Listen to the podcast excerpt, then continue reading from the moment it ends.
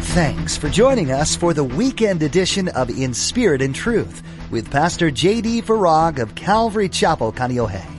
Each Friday and Saturday here on In Spirit and Truth, Pastor J.D. shares a East prophecy update from an Arab perspective as he connects the dots of current events geopolitically with last days prophecies biblically. It is our belief that the next event on God's prophetic clock is the rapture of the Church of Jesus Christ. It is our hope that these Bible prophecy updates will not only ready you and steady you for His return, but that they will also encourage you to share the gospel with others in order that the rapture will not be as a thief in the night. When adversity strikes, you have to depend on the Lord.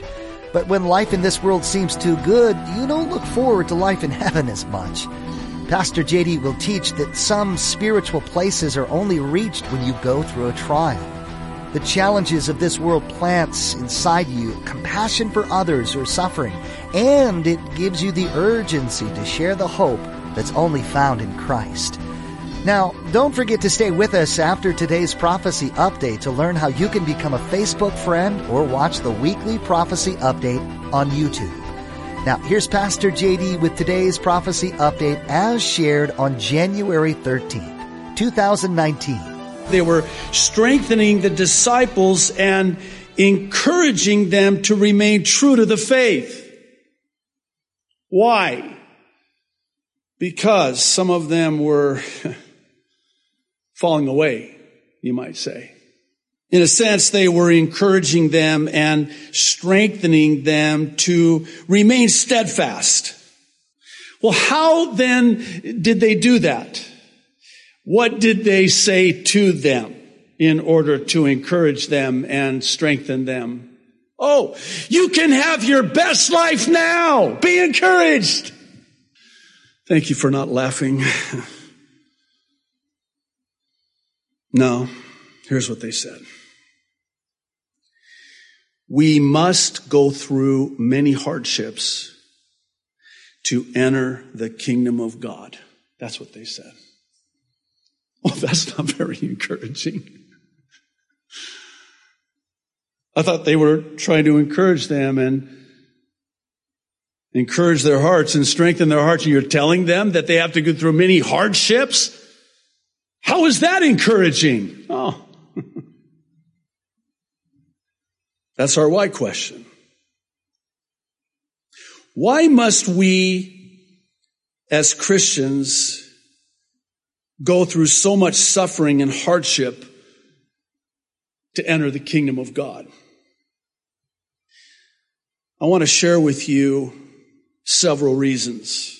One of which is that God chooses and uses the furnace of affliction to prepare us and purify us for heaven. You may not want to hear that, but it's the truth. That fire purifies us. The furnace of affliction prepares us for that which he has prepared for us. Behold, I go to prepare a place for you. This world is not your final destination. You're just passing through. Why are you digging your roots down so deep in this temporal world?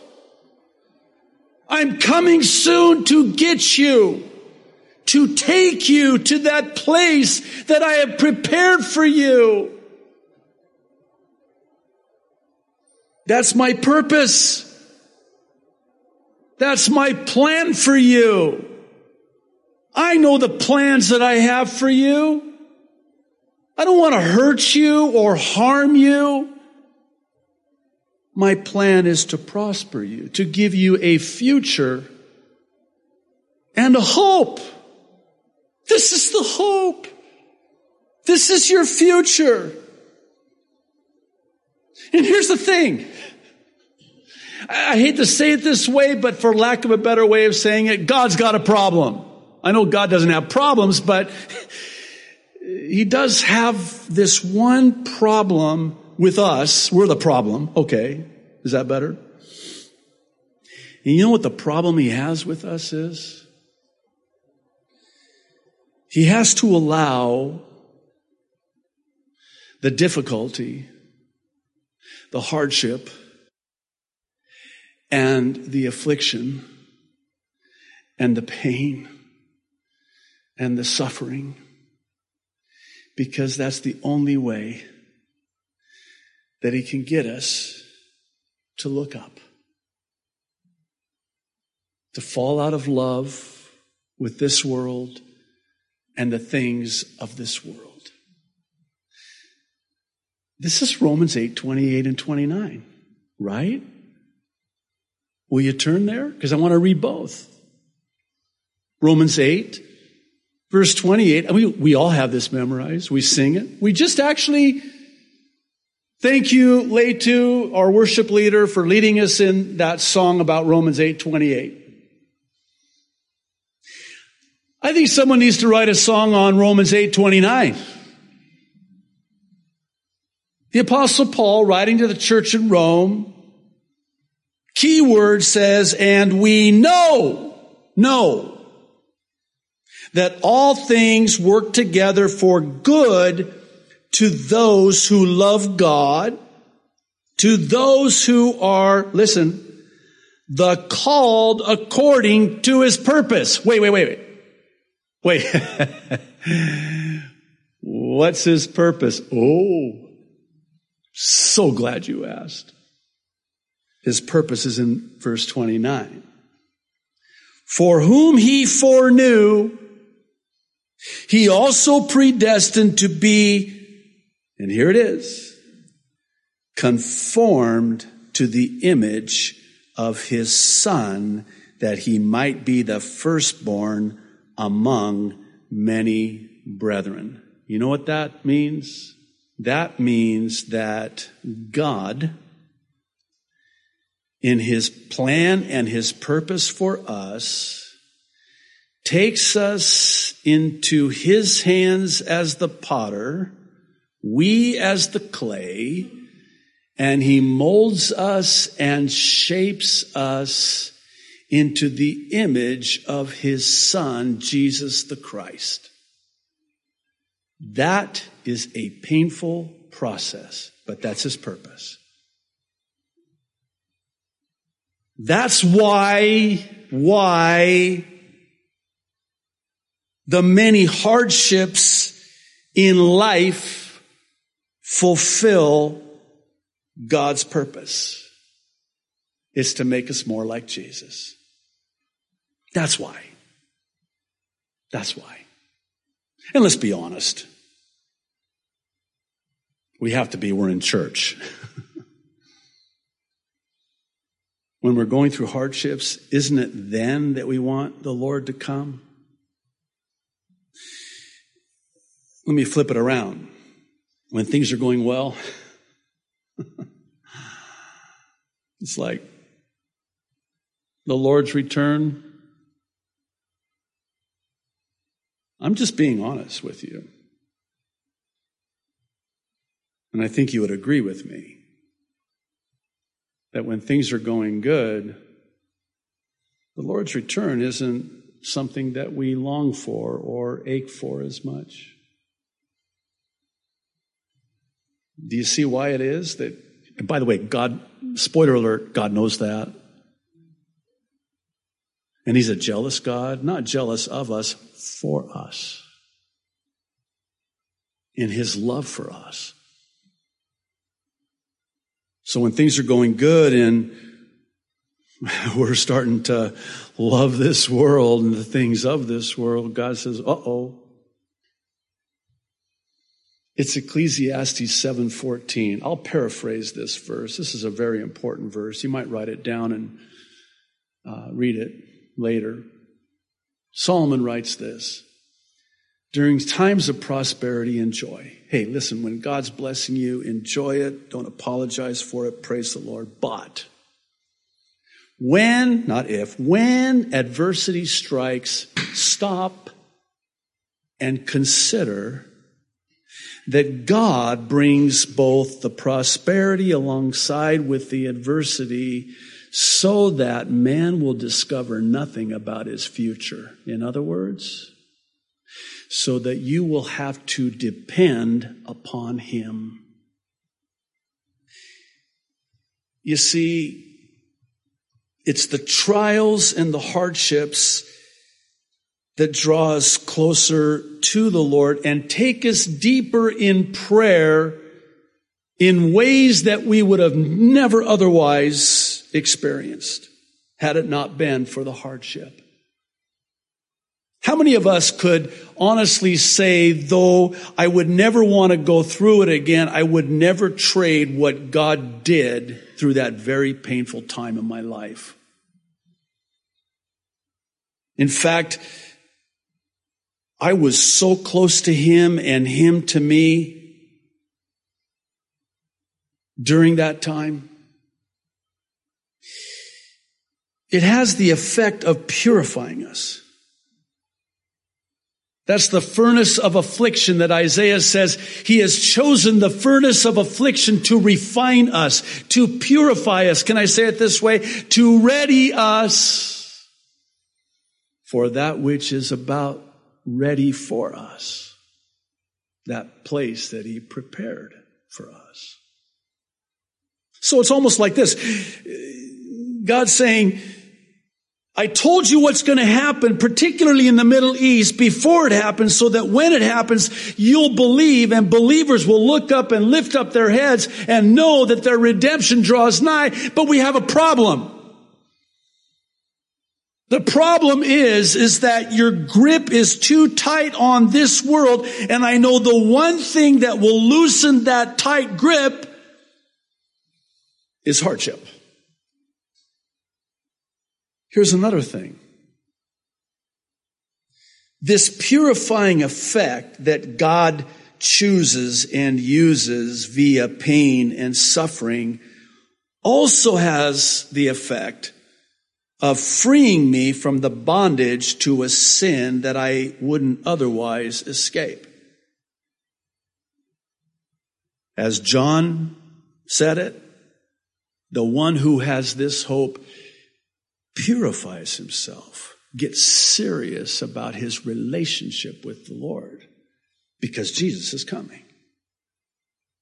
I need to get my affairs in order.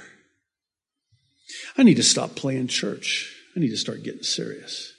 The time is at hand. One of the things that God has done in my life with the many hardships is he's used suffering to give me a greater compassion for people. Also, more patience with people. And what comes with that is a heart for the lost. It's as one prayed, Lord, break my heart with the things that break your heart. That's something that only suffering can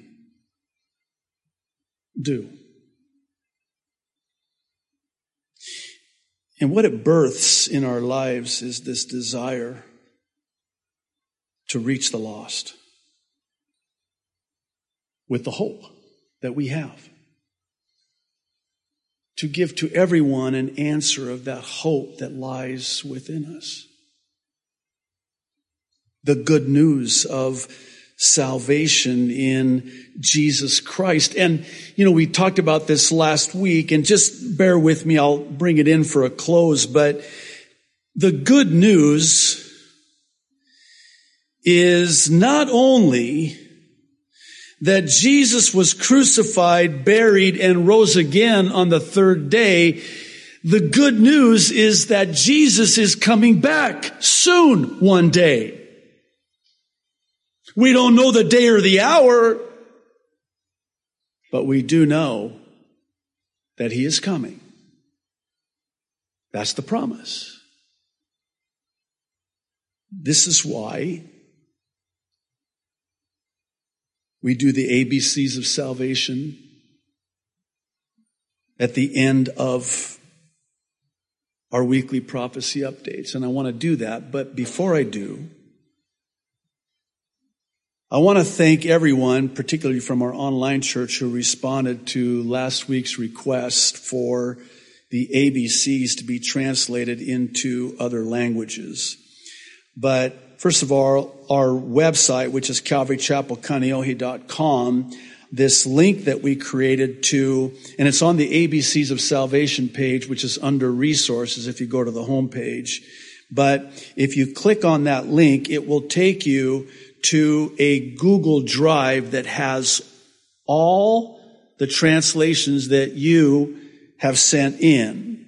And we have already like five different German translations of the ABCs, another five, I think, in French. Me think the Germans and the French need Jesus, but anyway, um, there's even an Arabic uh, one up there that I got from my cousin. I, somebody had actually sent a bunch of Google Translate files, but we're not going to use them, and I'll tell you why. We want, well, first of all, some people have been very creative with the graphics, and so we like it if it's done that way, preferably. It doesn't have to be. But here's the other reason. First of all, I don't trust Google Translate. That's one. but secondly, uh, and perhaps more importantly, the idea here is to have somebody who is fluent in a foreign language that maybe doesn't know the Lord do the translation of the ABCs of salvation into their native tongue for what I think would be deemed obvious reasons. So now if you go there today, you will find, um, I think we have almost 20 or 30 PDF files that you can download in a, a number of different translations. So what you do is you email them to the email address that's on our website, which is office at calvarychapelkaneohe.com, and we'll get them up on the website, and then you can download them. I want to go through the ABCs of salvation. I appreciate your patience as I do. The A is for admit or acknowledge that you're a sinner and in need of the Savior. Romans 3:10 says, "There is no one righteous, not even one." Romans 3:23 says, "All all have sinned and fallen short of the glory of God." And Romans 6:23 says, "For the wages of sin is death, the death penalty, but, and here's the good news, the gift of God, the gift of God is eternal life in Christ Jesus our Lord. Once someone acknowledges their sin before God, having fallen short of the glory of God, then the next step is B, to believe in your heart that Jesus Christ is Lord and that God raised him from the dead. This is what Romans 10, 9 and 10 says. If you believe in your heart that God raised Jesus from the dead, you will be saved. Very simple. Very childlike simple. And lastly, the C is for call upon the name of the Lord, or as Romans 10, 9 and 10 also says, confess with your mouth. If you confess with your mouth Jesus is Lord and believe in your heart that God raised him from the dead, you will be saved. For it is with your heart that you believe and are justified, and it is with your mouth that you confess and are saved. And lastly, Romans 10:13, all who call upon the name of the Lord will be saved.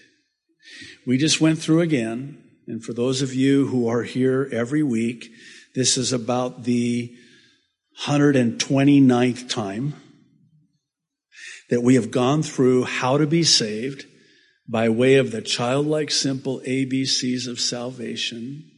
But did you know that since we've been doing this, How many multitudes of people in the uttermost parts of the earth from every tribe and nation and tongue have come to a saving knowledge of Jesus Christ because of it? Do you realize? Yeah, you know what? Thank you, Terry and Joyce again. I saw you again. Sometimes you just want to clap. You want to just praise the Lord. You know, the, the angels in heaven are rejoicing every time someone gets saved. And we're not rejoicing. It's the power of the gospel. This is how powerful the gospel is. And it's, it's not me. I mean, let's be honest again. I'm kind of, you know, I just go through it and I just read the verses and recite the ABCs. I mean, if I can do it, you can do it. I hope I didn't diss you by saying that. in other words, it's not in the eloquence of speech. It's in the power of the gospel. You know, uh, when Jesus taught that parable, and I'll, I'll, end with this, and I appreciate your patience. I'm, I'm done, but please just listen to this last thing. One more thing. This will be the last, last thing for sure this time. You know when Jesus was teaching that parable about the soils and how the farmer would broadcast the seed and depending upon which soil that seed fell upon would determine whether or not it would germinate and sprout and bear fruit, right? You know what's conspicuously absent from that parable and the teaching and the lesson from that parable? The onus being on us. It's not. And is that not our biggest fear when it comes to sharing the gospel with somebody? Our fear is, is that they're going to reject us. They're not rejecting us, they're rejecting Jesus, and we shouldn't be surprised. That's not on us. All we are asked to do, I would suggest commanded to do, is broadcast the seed. We have to share the gospel. If it falls on that hard soil and they get angry with you, keep broadcasting. Keep planting the seeds. Keep sharing the gospel. God's word does not return void. And all it takes is for that seed to fall on supple soil in someone's heart.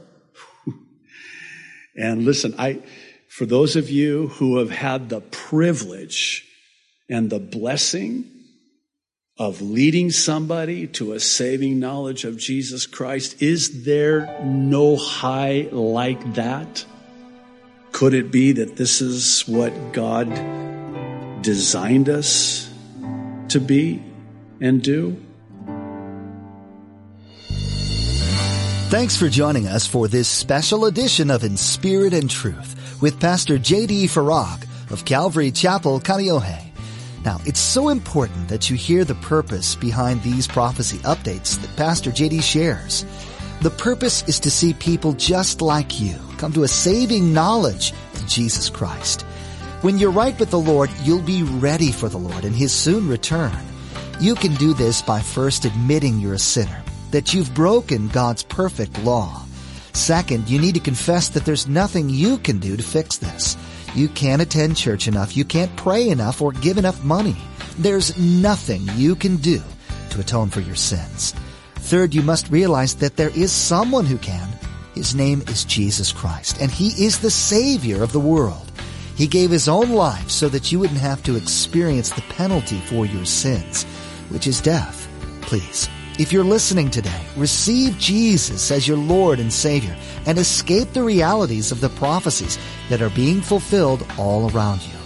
For more information about what it means to be born again into the kingdom of God, log on to inspiritandtruthradio.com and select the New Believers option. Again, that web address is inspiritandtruthradio.com. In the next edition of In Spirit and Truth, Pastor JD will be teaching through God's Word just like he does Monday through Thursday. And then don't forget to join us next Friday and Saturday for another timely prophecy update. Until then, may God bless you and keep you in his love.